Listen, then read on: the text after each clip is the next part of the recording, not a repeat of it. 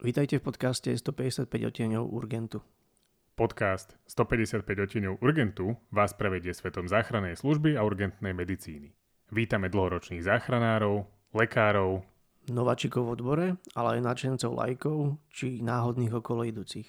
Ste za volantom, oddychujete, pracujete alebo cvičíte? vyrážame za vami.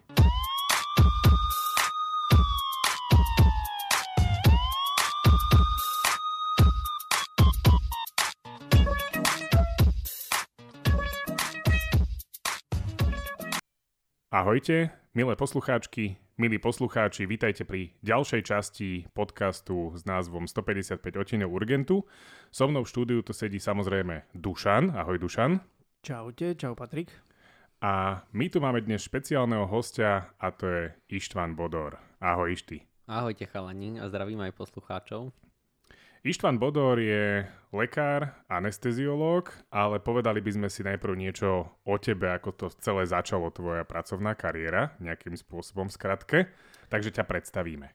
Tak Išty, na začiatok máme zvyk trošku vyspovedať hosti, že kde študovali, ako sa vlastne dostali k medicíne ako takej. A, takže otázka prvá na teba. A, ako si sa dostal ty k medicíne? Čo štúdium? Ako to začalo? Ja som od malička chcel asi pomáhať ľuďom a vyrastal som na seriáli Medicopter 117, tak to Aha, bola tak- asi taká tá úvodná mm, fáza. To kedy poznáme. To asi viacerí. Som, potom som mal dočinenia aj so záchrankou, a bol som tam aj ako pacient a som si povedal, že teda po gymnáziu by som chcel študovať medicínu. Bol si ako pacient v sanitke? Áno. Čo sa ti stalo? A nič, taká akože taká veľmi banálna epistaxa, len taká silnejšia trošku. Ja, takže zneužívanie záchranky. Á, OK. možno. S tým si začal. hej? Akože dobrý úvod do kariéry. Aha, aha. A čo ďalej? Čo, kam viedli tvoje kroky teda? A moje kroky teda mm, smerovali do Bratislavy na Univerzu Komenského a som si tak sadil na tú jednu kartu, že som nikam inam nepodával ani prihlášku, len tam a pošťastilo sa. No.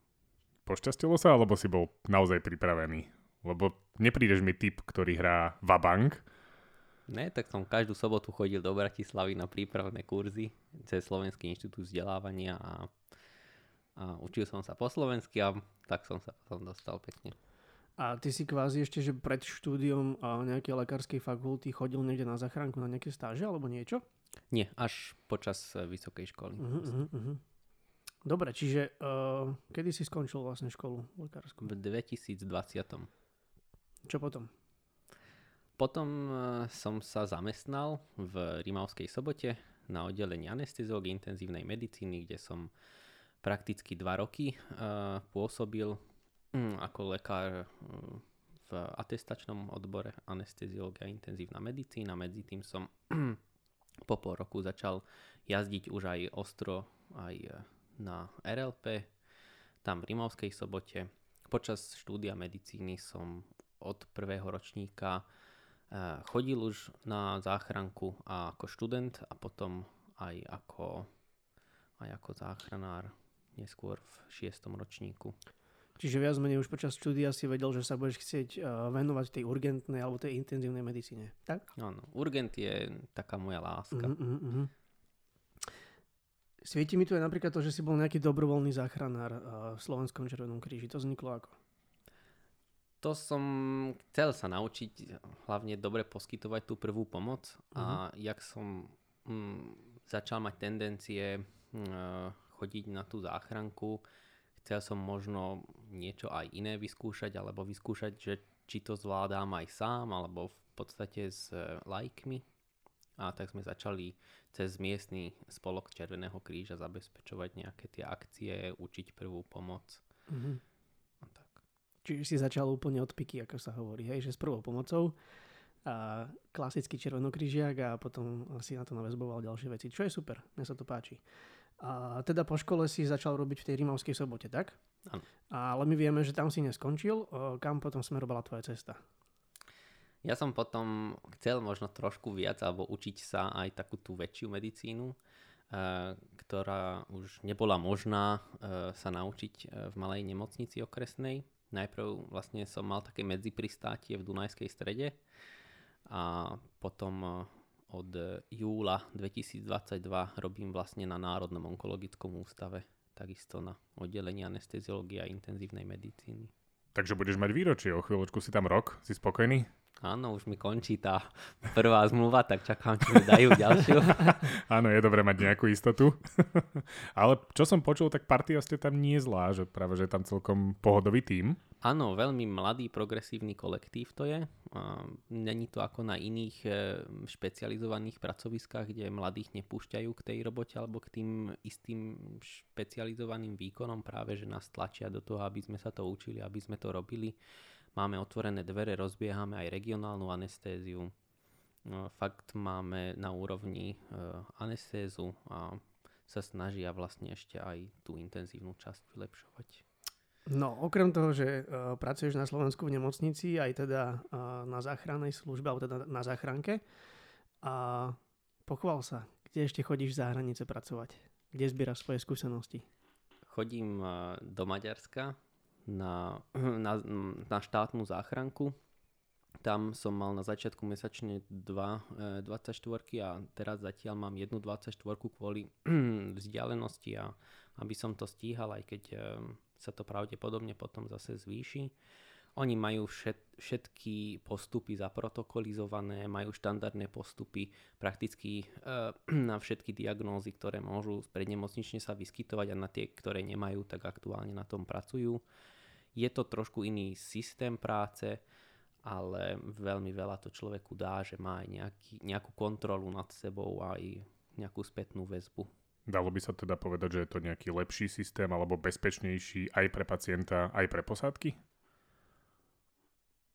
Myslím si, že by sa to mohlo povedať, aj keď má to aj svoje nevýhody. E, človek má viac viazané ruky, e, čo sa týka nejakého rozhodovacieho procesu ale má jasne povedané, že čo má robiť v takých a v takých situáciách a môže to veľakrát pomôcť najmä v takých situáciách, kedy človek nevie, že čo tomu pacientovi je. Vlastne sa držať nejakému vodítku, od ktoré sa dá odchýliť, keď to vie človek odôvodniť a je to rozumné, ale, mm, ale aj právne je viac chránený.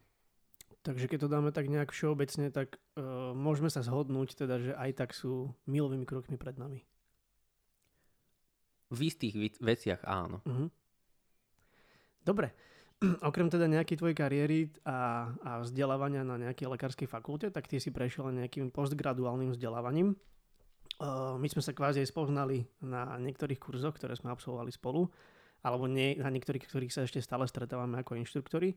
Uh, tak sa nám trošku pochval, aké kurzy si absolvoval a čo ti to dalo tak neviem, či sa s tým akože má človek chváliť. No teraz rozhodne áno, takže Skôr je to teraz o tom, môžeš. že ak chceme poskytovať kvalitnú starostlivosť, tak by sme tie kurzy asi mali všetci absolvovať, aby sme posunuli tú e, starostlivosť na nejakú európsku úroveň možno. Uh, tak Dušan vie, že sme sa stretli teda na ALS provider kurze, uh, kde sme potom obidvaja dostali aj um, možnosť ísť učiť aj s Patrikom vlastne a odtedy sme aj aktívnymi inštruktormi na týchto kurzoch. A potom sme absolvovali e, European Trauma kurs v Lisabone, e, Pre-Hospital Trauma Life Support kurz v Hradci Královom, nejaké kurzy sonografické, či už s docentom e, Škulecom, alebo v Piešťanoch s docentom Tak to, Be, beňačkom? Môže asi, byť. To, to, v tomto asi ti moc nepomôžeme, nená, nenáhovoríme ti.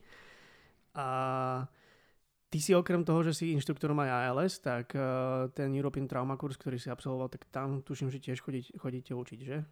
Áno, a dostal som e, možnosť ísť učiť, ale ešte potrebujem absolvovať uh, vlastne tie tri kurzy pod dozorom, aby... Jasné, že je tam nejaký proces v rámci IRC, je to proste tak.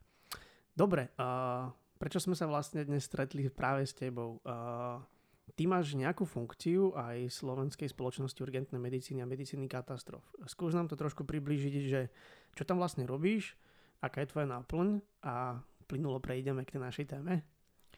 Dobre, ako každá lekárska spoločnosť na Slovensku má nejaký svoj výbor. E, výbor má prezidenta, viceprezidenta, sekretára, má vlastne aj nejakú svoju dozornú radu, ktorá kontroluje um, činnosť samotného výboru. Ja uh, mám takú malú, malú funkciu uh, v rámci dozornej rady, som predseda tej dozornej rady, ale naša funkcia vlastne spočíva v tom, že chodíme spolu na zasadnutia tohto výboru a sledujeme, že či naozaj sa to hlasovanie prebieha eh, lege artis a podľa tých eh, pokynov Slovenskej lekárskej spoločnosti. Eh, my nemáme hlasovaciu, hlasovacie právo, ale máme možnosť vlastne diskutovať s nimi a podkladať nejaké návrhy na zmeny a aktívne s nimi spolu participujeme. Mm-hmm na vylepšovaní prednemocničnej a nemocničnej starostlivosti v rámci urgentnej medicíny.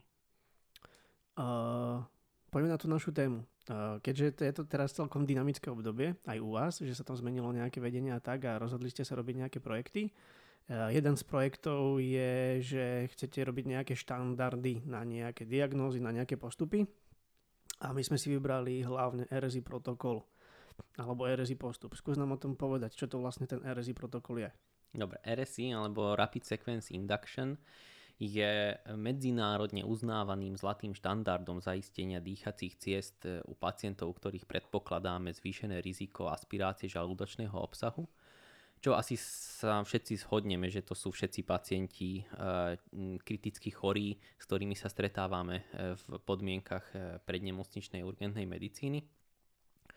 Uh, historicky je to vlastne protokol, ktorý bol prvýkrát možno zverejnený, publikovaný v roku 1970 uh, Safarom a Steptom, uh, ktorí sa snažili eliminovať riziko aspirácie u gravidných žien, lebo vtedy akože to bolo enormné riziko intubovať gravidnú ženu pri sekcii, nakoľko sa naozaj veľmi často sa stretli s aspiráciou a potom s následnou aj smrťou tých žien. Oni zaviedli uh, takýto prvý štandardný postup, by sme mohli nazvať stiopentalom, stiopentalom a sukcinylcholínom.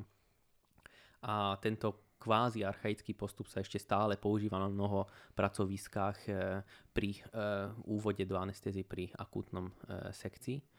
Čo není, úplne, čo není vôbec že zlé, je to jediný kvázi liek, ktorý je odskúšaný na tehotných ženách v rámci veľkých štúdií aj keď vieme, že dá sa to robiť aj iným spôsobom a v mnoho aj v rozvíjajúcich sa krajinách tiopental je stále liekom prvej voľby, aj keď e, už v 21.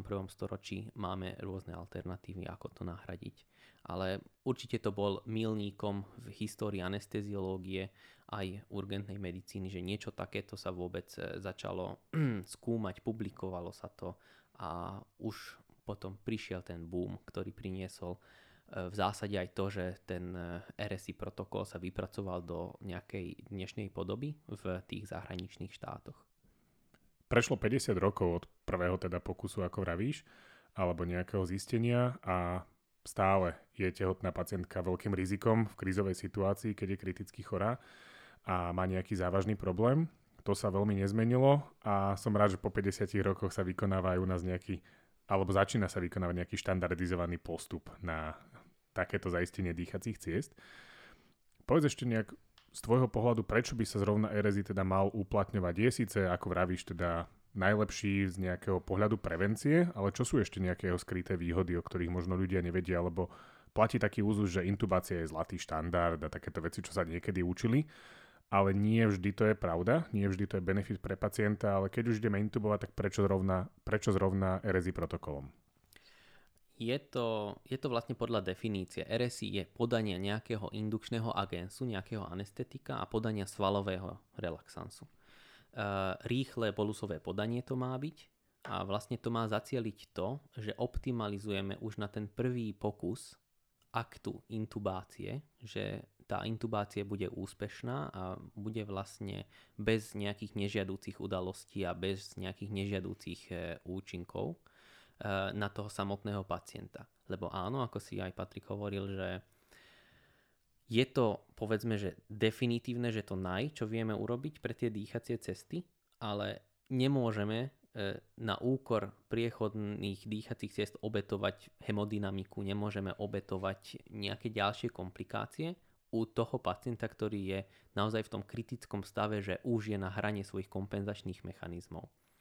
Um, je taký ukazovateľ, e, v zahraničí sa to veľmi, veľmi veľakrát skloňuje, DASH 1A a je to vlastne Difficult Definitive Airway Sine Hypoxia and Hypotension on First Attempt.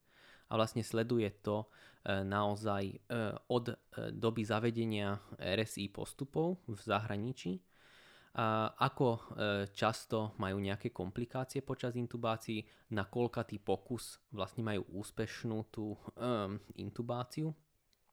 Sleduje to Cormac-Lehane hodnotenie hlasivkovej štrbiny, sleduje to výskyt hypoxie, výskyt desaturácie, výskyt hypotenzie alebo hypertenzie počas a veľmi krátko po intubácii a zistili vlastne veľmi štatisticky signifikantný rozdiel, keď porovnávali dobu keď ešte nerobili intubácie tie posádky podľa RSI štandardizovaného postupu a od tej doby, čo robia.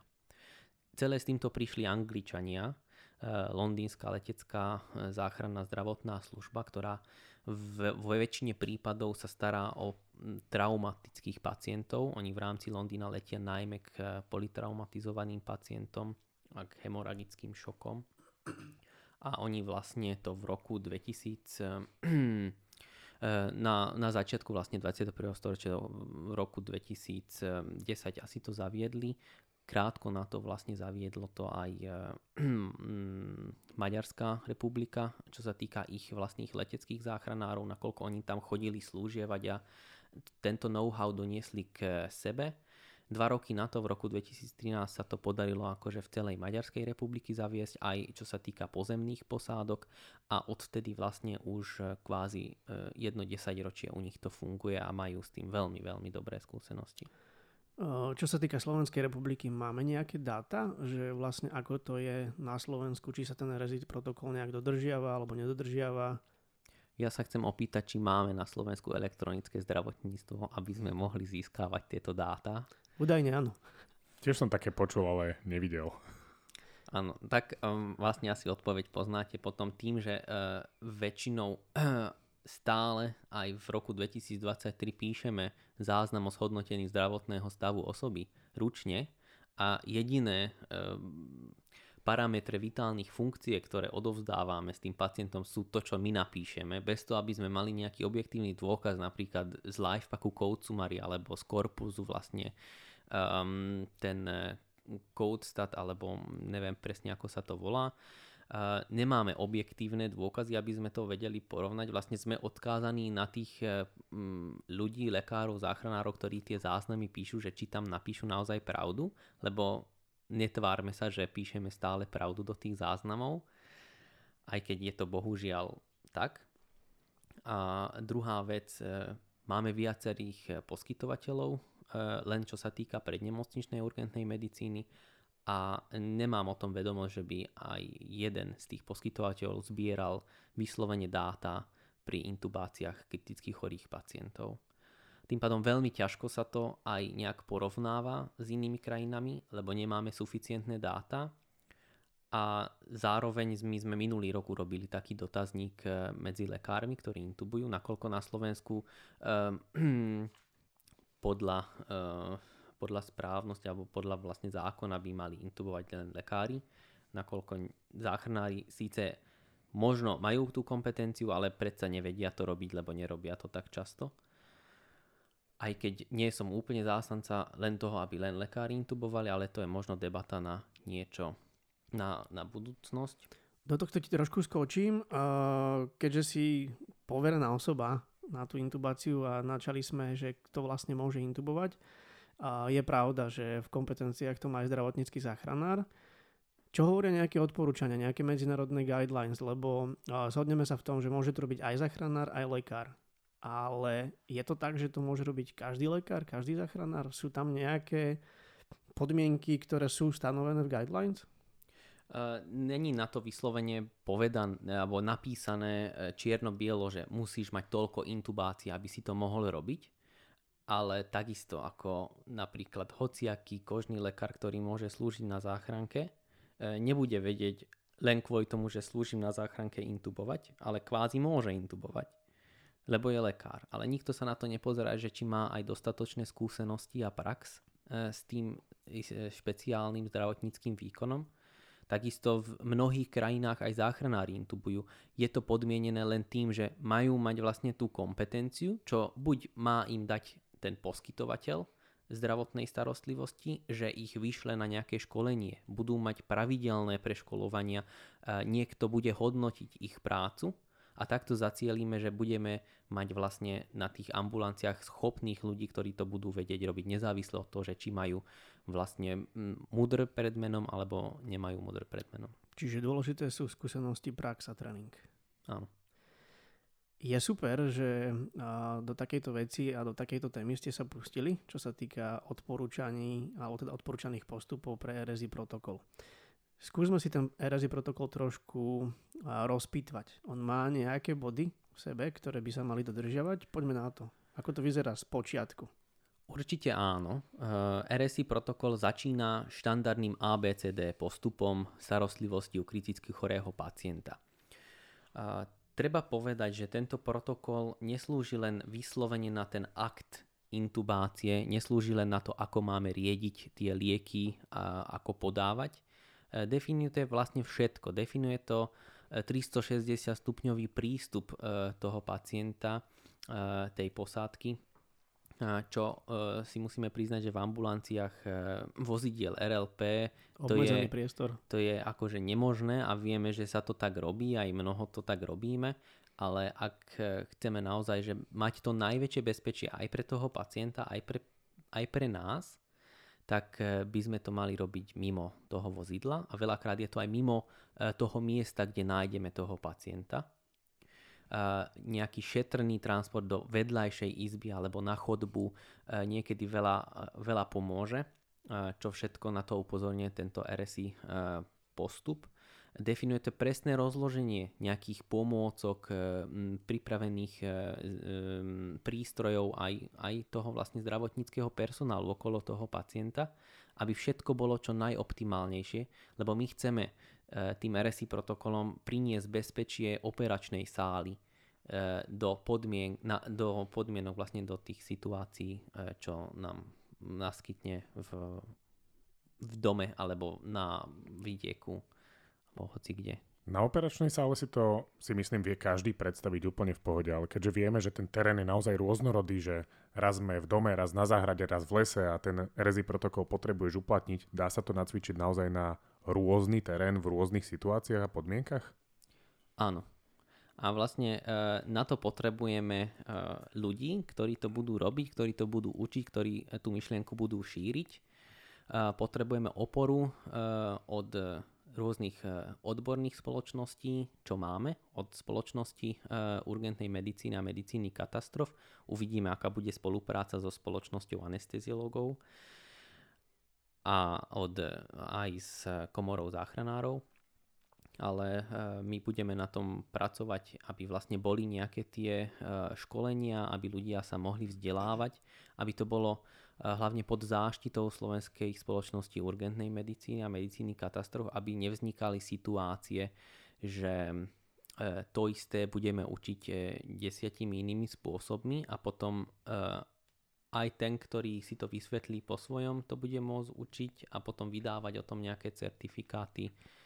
Um, je, to, je to veľmi ťažké niečo takéto na Slovensku dosiahnuť, nakoľko uh, štandardný postup je prakticky nereálny uh, v priebehu menej ako dvoch rokov vydať. A tým, že sa to vydá, síce je to právne záväzný dokument, ale takisto sa tým nič nezmení, pokiaľ nebude nejaký vzdelávací proces k tomu. A preto sme sa rozhodli ísť ehm, cestou odporúčaného postupu, ktorý ehm, právne síce není záväzný, ale už ak by sa niečo dialo, tak každý lucidný súdny znalec by to bral do úvahy, že nejaký takýto dokument na Slovensku existuje a síce každý môže odchýliť od toho postupu, ale musí to vedieť e, nejak vysvetliť rozumne, že prečo to tak nerobí. Presne tak, od toho sú odporúčané postupy. A keď si to tak zatiaľ zhrnieme, tak sa zhodneme asi na tom, že tá intubácia je jedna z najrizikovejších procedúr v tom teréne, ktorú tá posadka môže spraviť. A vychádza mi z toho to, že je tam dôležité to plánovanie a znalosť toho RSI protokolu. Skúsme sa k nemu vrátiť. Teda, je tam nejaké plánovanie, je tam príprava nejakých pomôcok, príprava nejakej polohy pacienta alebo toho intubátora alebo toho človeka, ktorý tú intubáciu ide robiť. Čo ďalej? Máme nachystané pomôcky, máme pripravenú nejakú polohu, polohu našu, ako ten RSI protokol postupuje ďalej. Ideálne teda intubujeme na nosítkach, na spustených nosítkach, takže vlastne klačíme vedľa toho pacienta. Ten, tá intubujúca osoba je e, za hlavou toho pacienta, záchranár je napravo od tej intubujúcej osoby a vodič alebo ďalší záchrana alebo ďalší pomocníci potom uh, asistujú pri podávaní liekov, pri rôznych manévrov, ako je um, backward, upward, rightward pressure alebo vlastne fixácia krčnej chrbtice pri uh, milse, ak chceme intubovať pacienta s podozrením na poškodenie krčnej chrbtice. Ten RSI ešte vlastne mm, sa sústreďuje aj na to, že akým spôsobom nejakého agitovaného pacienta sedovať tak, aby sme mohli u neho neskôr vykonať ten RSI že či treba zarátávať tie dáv, dávky liekov aj do tej indukcie alebo nie, ako preoxigenovať toho pacienta, ako vylepšiť ehm, v prípade um, desaturovaných pacientov, v prípade hypoxických pacientov s respiračnou insuficienciou ešte kyslíkovú rezervu pred, in, pred samotnou intubáciou, kde je veľmi vysoké riziko, že dojde k rýchlej desaturácii. Takisto pripravuje sa na obdobie od podania indukčného agensu anestetika a svalovej relaxácie na obdobie apnoe, aby sme mohli robiť apnoe oxigenáciu, dvojitú oxigenáciu tých pacientov počas toho samotného aktu, nechaj difúziou e, sa trošku ten kyslík dostáva do plúc a do krvného obehu toho pacienta. Číta sa vždy checklist pred e, samotnou intubáciou, ktoré prechádzajú e, intubátor spolu e, s asistentom vlastne vždy ako jeden tím. E, intubujúca osoba to číta, ten e, asistent mu v tom pom- akože odpovedá na tie otázky a slúži to na to, aby sa naozaj na nič nezabudlo, aby sa nestalo, že zaintubujeme pacienta a zistíme, že hm, kapnograf ešte není napojený eh, do monitoru vitálnych funkcií a teda zase budeme čakať, kým sa to ohreje, kým budeme mať plnú hodn- eh, prvú hodnotu, aby sme boli vôbec istí, že nie sme v pažeráku. Aj keď samozrejme vizuálna kontrola počas laryngoskopie tam je, ale koľkokrát sa stalo, že som bol 100% istý, že som tam a kapno mi ukázalo, že som v ezofágu. A tomu, komu sa to nestalo, tak len klame, že sa Jasné. to nestalo. Čiže je tam nejaká príprava toho týmu, príprava toho pacienta, tých pomôcok. Uh, vravel si, že možno nejaká premedikácia, ak je indikovaná. Zaznela tam jedna vec, že robí sa tam preoxigenácia. Ja by som chcel vedieť, že ako to vlastne na Slovensku je, že či máte nejaké dáta o tom, či sa to robí alebo nerobí, lebo ja si myslím, že je to veľmi podstatný bod uh, tej, toho RSI protokolu alebo tej uh, následnej intubácie, že tí pacienti sú častokrát hypoxickí, preto ich väčšinou aj intubujeme, jedna z indikácií. Ako to je? Robí sa to, nerobí sa to, je to dôležité, prečo je to dôležité? Prípadne rozvedia jednotlivé procesy, lebo apnoe oxigenáciu možno tiež ešte nikto nepočul, ako to funguje, na čo je to dobré. Povedz nám o tom zo svojho uhla pohľadu. Jak som spomínal, minulý rok sme vypustili uh, ten dotazník, vyplnilo to uh, e, 75 lekárov aktívne pracujúcich na ambulanciách RLP, aj vlastne leteckej záchrannej zdravotnej služby. A všetci sa shodneme, že u kritického chorého pacienta by sme sa mali akože postupovať ABCD postupom a už len v bode A by mal dostať ten kyslík vysokým prietokom, maskou s rezervoárom, aby sme dosiahli čo najväčšiu frakciu inspirovaného kyslíka.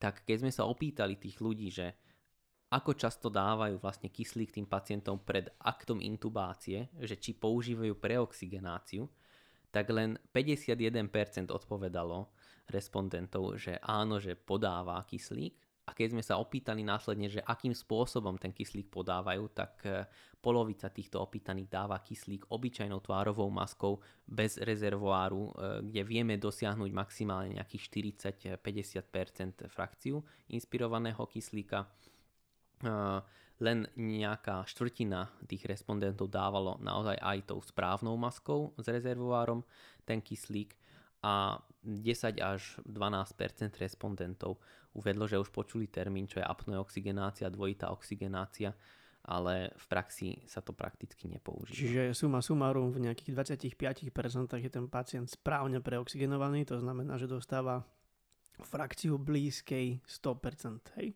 Áno. Čo je dosť katastrofa číslo.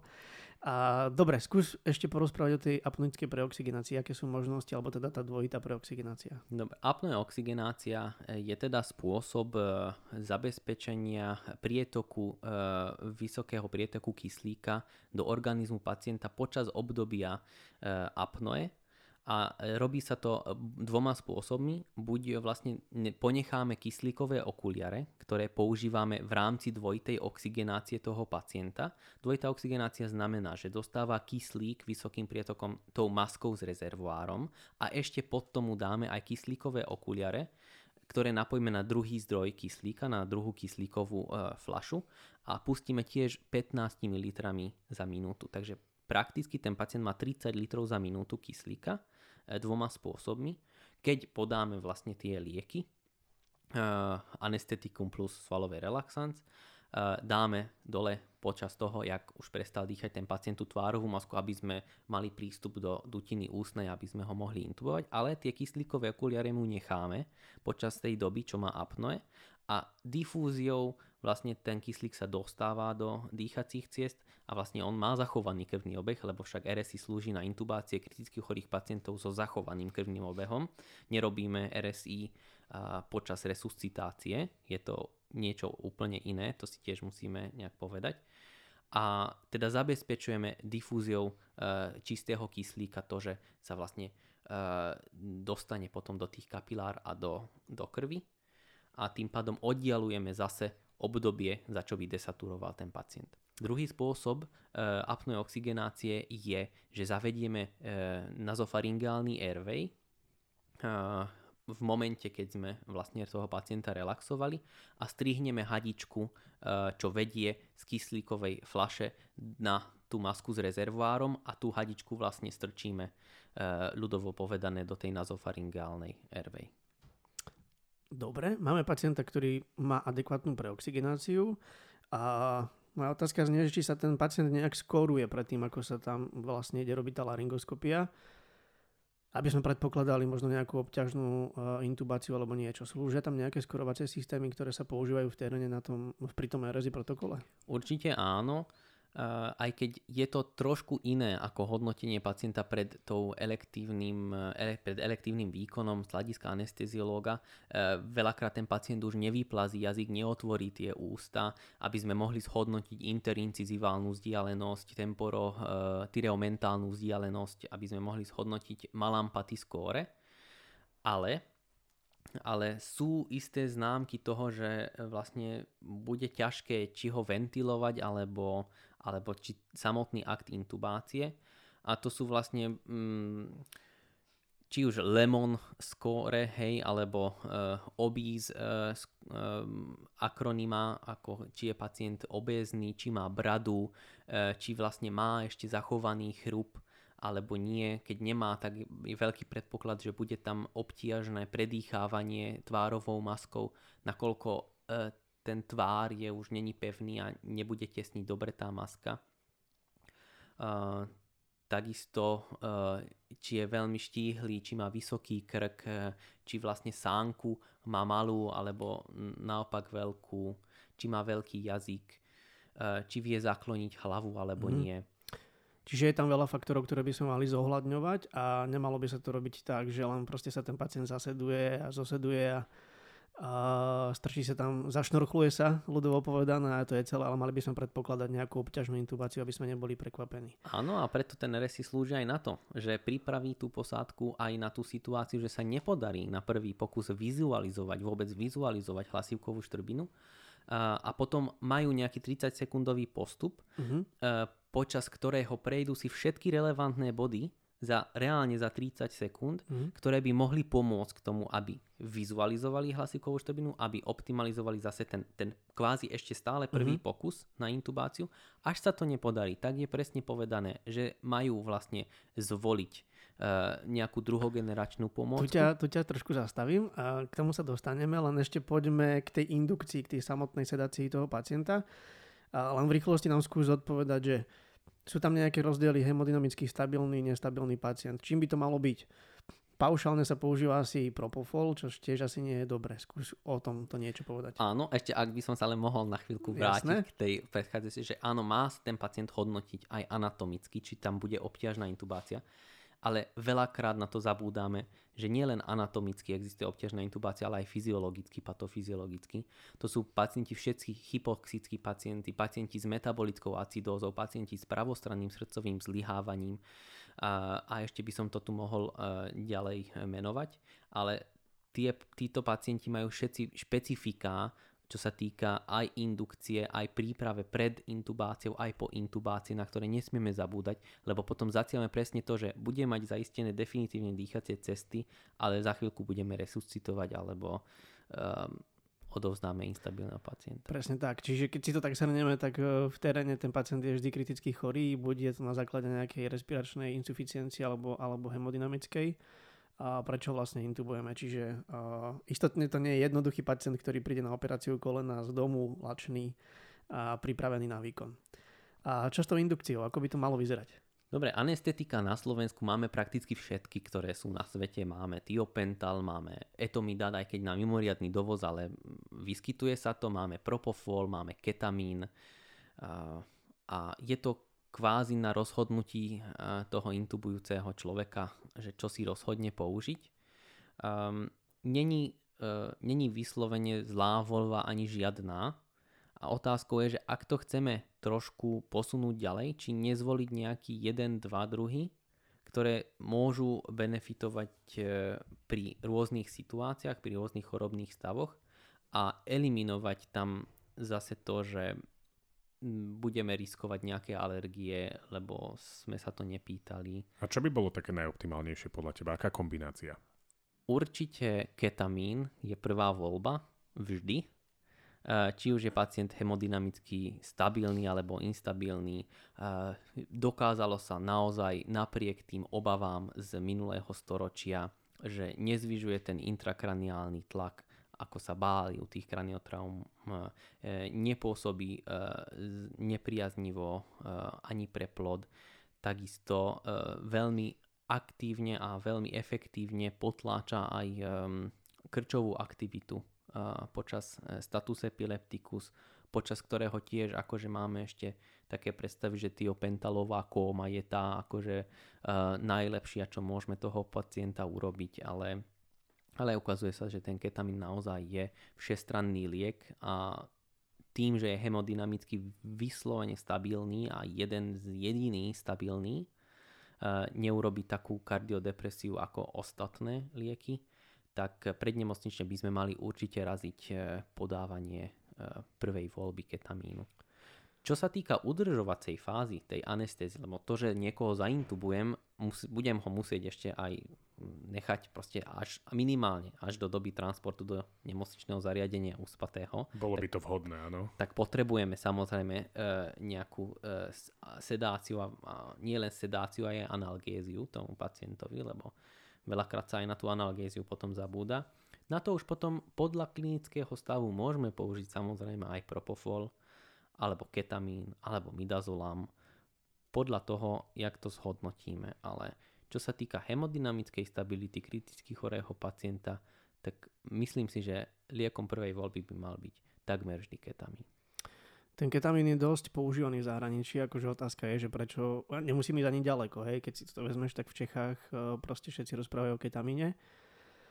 Nielen ako uh, liek, ktorý sa používa na, na nejakú indukciu, ale aj ako uh, analgetický účinok, alebo teda pre svoje analgetické účinky. Otázka je, prečo sa u nás tak často nepoužíva, alebo mohol by sa používať častejšie. Pritom má veľa benefitov, od, od ceny proste po a, tie indikačné kritéria, po nejaké rizika a tak ďalej. A čítal som nejakú štúdiu, už presne neviem od koho, že ak sa používa propofol u hemodynamicky nestabilného pacienta na sedáciu, tak viac menej je to dosť nebezpečný liek a je to, rovná sa to už zbraní, že v 99% tá intubácia potom končila nejakým náhlým zastavením obehu. A, čiže dalo by sa povedať, že ak je ten pacient hemodynamicky nestabilný, mali by sme používať ten ketamín, tak? Určite áno. Áno, a zase ten propofol má svoje indikácie, ale istotne nie pri politraume alebo u pacienta, ktorý je cirkulačne nestabilný. Môžeme to tak uzavrieť, hej, že aspoň takto, takéto dve skupiny by sme si vedeli spraviť. Uh, môžeme to tak uzavrieť, aj keď mm-hmm. v medicíne nikdy, nikdy sa nedá Jasné. akože niečo uzavrieť čierno-bielo, vždy ano. je tam nejaká tá šedá zóna a aj, aj, aj polytraumatizovaný pacient sa dá intubovať samozrejme aj propofolom. Dá aj to vieme urobiť aj tak, aby neklesol tým tlakom. Hej, že ten, kto to vie, tak to vie urobiť. Ale ak, eh, ak sa pozrieme na to, že koľkokrát vyslovene urgentológ intubuje do roka a koľko skúseností s tým má, tak nemyslím si, že dať mu do ruky um, voľbu štyroch anestetík je úplne že správne. Skôr poďme cestou to, že áno, ketamín možno nebude vždy najoptimálnejšie pre toho pacienta, ale bude pre uh, najviac pacientov v najviac situáciách, s ktorými sa stretneme uh, v prednemocničnej medicíne, najbezpečnejšie. Určite v tomto prípade plusy, minusy sú jednoznačne na jeho strane a mal by sa využívať prednostne v takomto prípade. Máme pacienta, ktorý má GCS3, uspali sme ho úspešne. A čo tá laryngoskopia? Sú tam nejaké veci alebo bodíky, ktoré by tam mali byť, že napríklad ako dlho by mal trvať jeden pokus laryngoskopie? Alebo nejaké také body, ktoré by sme tam mali splniť? Alebo teda, že môžeme si tak v rýchlosti odpovedať, že ako dlho by mal trvať jeden pokus maximálne a koľko tých vlastne pokusov máme. Či je to 8, 10 pokusov, ktorý by mal trvať minútu. Skúsme sa nadýchnuť v momente, keď pacient prestane dýchať a keď my nevydržíme ten e, náš dých, tak to je ten čas, čo môžeme venovať tomu pacientovi. Takže u mňa po chorobe je to 10 sekúnd, hej? tak ty musíš byť veľmi šikovný. Jaj, tak dám tu radšej. A e, čo sa týka pokusov, e, sú dovolené e, dva pokusy a tretí pokus je dovolený len v prípade, že sme naozaj identifikovali objektívnu príčinu, ktorý bránil v tých predchádzajúcich dvoch pokusoch úspešne zaviesť vlastne do tracheálnu kanilu. Čiže dvakrát laryngoskopia a dosť. Čiže nejaký čas tam není, hej, není to proste, že do 20 sekúnd, do 30 sekúnd. Je to proste tak, že, ale zase nemalo by to trvať asi minútu, nie? No je to tak, že každý pacient má inú rezervu, uh-huh. aj čo sa týka funkčnej reziduálnej kapacity, čo sa týka uh, oxigenácie. Uh-huh. A v momente, keď začne ten pacient desaturovať, tak ja by som nemal nechať uh, jeho saturáciu klesnúť pod 90%, aj keď mnohokrát COVID nás naučil tolerovať, tolerovať hypoxiu, aj sme sa tešili aj 80% saturácie, ale v ideálnych podmienkach by sme eh, sa tomu mali vyhnúť. A mm, ak vidíme, že už na saturačnej krivke začne pacientovi saturácie klesať, tak to znamená, že už minútu pacient je hypoxický, lebo to má aj nejaké oneskorenie. Jasne. A tým pádom už je to tam ten moment, keď musíme toho pacienta predýchať a prerušiť ten intubačný Čiže pokus. mal by niekto pozerať na ten monitor a monitorovať toho pacienta, pretože nie som, nie som skúsený intubatér, ale ten, kto intubuje, tak dostáva také tunelové videnie a stráca pojem o čase o tých vitálnych funkciách, ktoré tam prebiehajú na tom monitore. Rozhodli sme sa teda pacienta intubovať, ideme prvý, urobiť prvý pokus laryngoskopie. A šprdáme sa v tom hrdle, nevyšlo čo ďalej? Keďže máme ten druhý pokus, tak a čo, čo stačí, že sa prežehnám a idem na ten druhý, alebo sú tam nejaké veci, ktoré by sa mali zmeniť? Nie, presne je na to ten 30-sekundový postup. A 30-sekundový postup znamená, že idem sa pozrieť na polohu pacienta. Je naozaj pacient vyrovnaný, není vykrútený, není hlava vykrútená. Je vlastne tá intubujúca osoba naozaj v tej správnej osi uh, za hlavou toho pacienta. Uh, úroveň očí vlastne má uh, rovný s predpokladaným vchodom do trachej. A potom treba odsať nejaký sekret z tých dýchacích cien. Možno, že je tam nejaká slina, nejaká bublina, od ktorej nevidíme, ale neviem to ani zistiť, kým tam nestrčím tú odsávačku. Potom mal by som aplikovať vlastne ten uh, nejaký manéver extra laryngeálny, ako backward, upward, rightward Mm, pressure, burp. burp. Uh, mal by som, uh, ak už fakt, že nič nepomáha, tak uh, ten laryngoskop strčím až na doraz a pomaly začínam vy, vyťahovať, až kým sa mi ten epiglotis vlastne nesklapne a keď sa mi objavil ten epiglotis, tak veľmi jemne zase vsuniem ten laryngoskop do tej valekuly a nadvihnem a možno sa mi už teraz podarí, možno, že mám mali, malú lyžicu na laryngoskop, nech to vymením na najväčšiu, čo mám. A Čiže možností, alebo teda, tých hintov, ktoré tam môžeme spraviť, je tam veľa. Hej, od teda úpravy polohy pacienta, našej polohy, po výmenu nejakej pomôcky a spravenia nejakého manévru, ktorý nám zlepší tú vizualizáciu. Čiže tých možností je veľa. Môžeme to tak uzatvoriť, že je veľmi dôležité ale niečo spraviť. Nie len, že proste, že sa prežehnáme a ideme druhý krát vlastne je veľmi nemiestné čakať, že podarí sa to Hej. bez toho, aby som niečo urobil inak. Mali by sme teda eliminovať všetky rizika, ktoré sú tam a čo najviac si pomôcť všetkými možnými vizuálnymi externými pomôckami. Áno. A No. k tomu tunelovému videniu, to bol veľmi dobrý point. Vlastne ten človek, čo intubuje, tak nemá sa na nič iné pozerať, len vlastne sa sústrediť na tú intubáciu, aby to urobil čo najšetrnejšie, lebo však sú to mekké tkanivá, aby sme to nepoškodili, aj vlastne čo najrýchlejšie.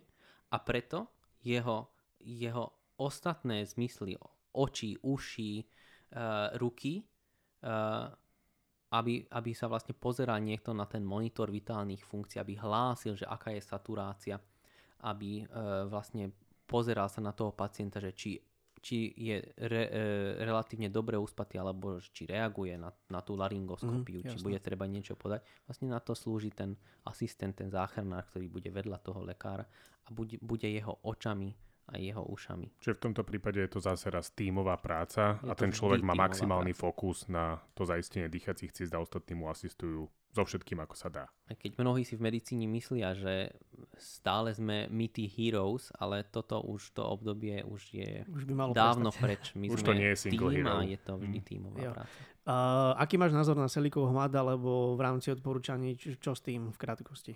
A v rámci odporúčaní je to tak, že tým, že je to strašne dávno zavedená metóda, um, není chyba to aplikovať, ale kto vie presne 10 Newton uh, uh, metrami vlastne tlačiť, Tlačiť presne, hej. Uh, kto je tá osoba, ktorý je v tom vycvičená, lebo neviem, nepoznám takú, ktorá by akože bola vyslovene na to vycvičená, takže asi lajkovi by sme to nemali dávať. Takisto rôzne vlastne vyšetrenia, rôzne štúdie ukázali, že aj keď zatlačím ja na tú tracheu, proste uh, ezofág není fixovaný tesne pod tracheou. Môže sa stať, že vlastne len vytlačím ten ezofág Mhm. na nejakú laterálnu stranu a takisto nebude obturovaný. A e, síce mnoho, e, v mnoho krajinách sa už upúšťa od selikovho mat- chmatu, práve kvôli týmto príčinám, lebo hrozí tam aj ruptúra ezofágu pri vracaní a tak. Ale až sa to aplikuje, tak treba na to myslieť, že pokiaľ nemám dobrý, mm, dobrý pohľad na hlasivkovú štrbinu, tak možno je to práve tým, že aplikujem mm. selikov hmat a má ma to napadnúť, proste to prestať aplikovať. Čiže ten taký zvyk, že ten Selikov hmat sa používa na lepšiu vizualizáciu, to nie je jeho hlavná náplň, ale skôr prevencia nejaké aspirácie. Aspirácie, ktoré nevie prevencovať. Presne tak. A keď chceme urobiť niečo, čo sa podobá lepšej vizualizácii, tak napríklad ten barb. Hej? Presne tak. Presne tak. No, um, máme toho pacienta kvázi, že sme robili jednu laryngoskopiu, niečo sme zmenili, druhá laryngoskopia, nepodarilo sa nám to. Minuli sme si svo- svoje dva pokusy. A čo ďalej? Je tam nejaký že plán boja iný? Je tam a určite treba povedať, že aj tie dve laryngoskopie nebudeme robiť tak, že prvá sa nepodarí, idem druhú, ale proste Jasné. toho pacienta reálne mám predýchať a zase dostať jeho saturáciu na úroveň vlastne pred indukciou, Až aby potom. som zase získal čas m- na manipuláciu laryngoskopom v jeho ústach.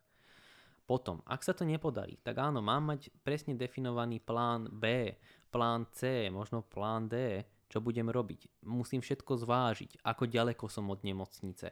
Ako reálne pacienta, ktorého uspím, e, ja nemám čo zobúdzať na adrese. Jasné. To sa lebo nedá. Hej, no. už není ciest, Mm, cesty späť, hej, a väčšinou mi nepríde nikto za môj chrbát mi pomôcť. Proste musím sa pripraviť na všetky možné situácie. A na to už máme pomôcky. máme druhogeneračné uh, supraglotické pomôcky, či už uh, iGelly, či už LMAčky, či už um, um, Tubusy. tubusy Mhm. uh, ktoré môžu slúžiť na to, síce není to úplne definitívne zaistenie dýchacích cest, ale už e, čiastočne bráni aj aspirácie, viem odsávať vlastne cez ten pracovný kanál aj z pažeráku a nepriamo viem toho pacienta ventilovať. Čiže ten plán B je kvázi zvolenie nejakej supraglotickej pomôcky, ktorá uh, môže slúžiť ako nejaké premostenie na zaistenie dýchacích ciest, kým sa ten pacient dostane niekde do nemocnice, kde tých možností majú viac. Áno, presne tak. Takisto môžem zvoliť aj vyslovene, že len manuálne e, zaistenie dýchacích ciest e, technikou oboch rúk, e, pom- použitím orofaringálnej, nazofaringálnej airway. Čiže intubácia nie je to jediné, čo existuje vo svete zaistenia dýchacích ciest. Viem použiť aj hociakú inú pomôcku, s ktorou som komfortne, viem ju použiť bezpečne a ventilovať s ňou efektívne Presne pacienta. tak. Cieľ je oxigenácia a ventilácia a nie je Tak. spôsob, akým Presne to tak. A treba podotknúť, že častokrát tá ventilácia e, s tou bimanuálnou ventiláciou pomocou rúk je efektívna, aj keď všetky tie postupy konvenčné zlyhajú. A môže sa ale stať situácia, e, že toho pacienta nevieme nijako e, ventilovať a nevieme nijako zabezpečiť e, dýchace cesty. E, Čo potom? Áno, tak vtedy, uh, vtedy sme, v, že máme asi zovretú análnu dieru, všetci nás a, Diplomaticky povedané. a, veľmi, a veľmi raritne sa to vyskytuje našťastie. Možno, že niekto cez celú kariéru mm, nestretne e, s také, takého pacienta. Jasné. Ale až áno, tak e, musíme byť pripravení urobiť koniotómiu. Uh-huh. A je to vlastne e, e, bužiou asistovanú e, koniotómiu. Je to veľmi jednoduchý e, výkon, je to chirurgický výkon, e, trošku krvavý, ale najťažšie na tom celom je sa rozhodnúť, že to idem urobiť a vysloviť to celému týmu, že teda ideme urobiť chirurgické zabezpečenie dýchacích ciest. Kameňom úrazu je naozaj v tomto prípade to rozhodne, rozhodnutie alebo ten rozhodovací proces, lebo samotný výkon, áno, ako vravíš, je raritný, jemne krvavý, ale na to všetko sa vieme pripraviť a v podstate sme zvyknutí robiť tým pacientom aj horšie veci. A toto je križovatka, kedy sa musím rozhodnúť, že buď ho zachránim, dám mu šancu, alebo ho nechám zomrieť. Presne tak, a k tej technike tá buži edit koniotomia je asi najefektívnejšia a najmenej chybová. A potrebujete k tomu viac menej iba endotracheálnu kanilu, bužiu, skalpel a kus pevnej odvahy. Takže a tiež tie koniopunkčné sety. A tak to by zase by bola debata na dlho, ale toto je najefektívnejšia technika, ktorá fakt uh, funguje. A keď toho pacienta nejakým štýlom zabezpečíme v rámci dýcho, uh, spriechodne na dýchacích ciest, či už je to intubácia, alebo sa nám tam podaril ten tubus, a má ten RSI protokol aj nejakú že pointubačnú starostlivosť? Presne tak, intubácia není len o tom, alebo RSI není len o tom, že zaintubujem pacienta a teda teraz sme s tým skončili, hej, mm-hmm. že ja opúšťam sa od tohto pacienta, nech sa príde niekto iný starať, to nie. Uh, musíme dbať veľmi aj na to, že ako fixujeme tú kanilu, ako zaznamenáme, do akej hĺbky je zavedený, ako overíme tú polohu tej kanily, že či naozaj nevklzli sme do nejakého bronchu a pri každej manipulácii toho pacienta by sme to mali prehodnotiť, minimálne auskultáciou obidvoch strán nad plúcami. Uh, to, že sme pacienta uspali uh, a relaxovali, na nás kladie veľkú zodpovednosť, lebo my musíme vlastne suplovať jeho dýchanie, uh, musíme vlastne nejak nastaviť umelú plúcnú ventiláciu, zvoliť nejaký režim, adekvátny uh, k tomu uh, zdravotnému stavu tomu pacientovi a neskončí to len dýchacími cestami a dýchaním, ale to všetko vplýva aj na hemodynamiku. Hej, umelá plúcná ventilácia úplne mení pomery inspíria, expíria, čo sa týka aj srdcového cyklu. A môžeme mať výkyvy krvného tlaku, musíme myslieť na vazopresorickú podporu, musíme myslieť na inotropnú podporu. Do toho pacienta musíme nejak sedovať, nejak analgezovať, zaznamenať čas podania svalového relaxansu, musíme ho nejak pripraviť na transport, nesmieme zabúdať na termomanagement, musíme vlastne avizovať toho pacienta do nemocničného zariadenia, aby sa nestalo, že sa objavíme na urgentnom príjme a že hello, donesli sme pacienta na UPV, že máte voľné miesto na áre a zistíme, že až o 40 km je voľné Jasné. lôžko. Čiže čo ten... sa asi realitne už stáva, ale stáva no, sa áno, to. môže sa to stať. Čiže ten ponintubačný management má svoje nejaké úskalia od fixácie tej pomôcky po monitoring sedácie, monitoring vitálnych funkcií a, a tak ďalej, tak ďalej. Netreba tam to zabúdať, že proste není to len nejaké naloženie pacienta do sanitky a odvezenie, ale uh, má, má to nejaké svoje bodíky. A ešte sa chcem opýtať len tak v krátkosti, ak nám povieš, že aké máte plány s tým, s tým RSI protokolom do praxe? Ako by to podľa vás ideálne mohlo vyzerať? Mm, myslíš to zavedenie do Áno, praxe? áno. Uh, vytvorila sa už pracovná skupina, uh, ktorá uh, píše takýto odporúčaný postup a takmer je to už hotový. Naozaj, že potrebujeme nejaké také posledné stretnutie, nech my sa ešte dohodneme, že či to naozaj chceme mať takto. A potom už je to na výbore Slovenskej spoločnosti urgentnej medicíny, aby uh, to schválilo a zverejnilo až to bude, tak potom môžeme plánovať nejaké e, ďalšie vzdelávania, školenia, simulačnú výučbu ideálne. Tak pevne veríme, že to prinesie uh, kus, tá vaša práca, že prinesie, nes, prinesie dobré ovocie a budeme zase niekde o krok vpred, čo sa týka Slovenska urgentnej medicíny a RSI protokolu všeobecne. Išty, uh, ďakujeme ti za túto tému, aj keď je to téma, ktor- o ktorej by sme sa mohli baviť ešte strašne dlho a možno niekedy na budúce, keď príjmeš ešte pozvanie, ak, ak teda príjmeš.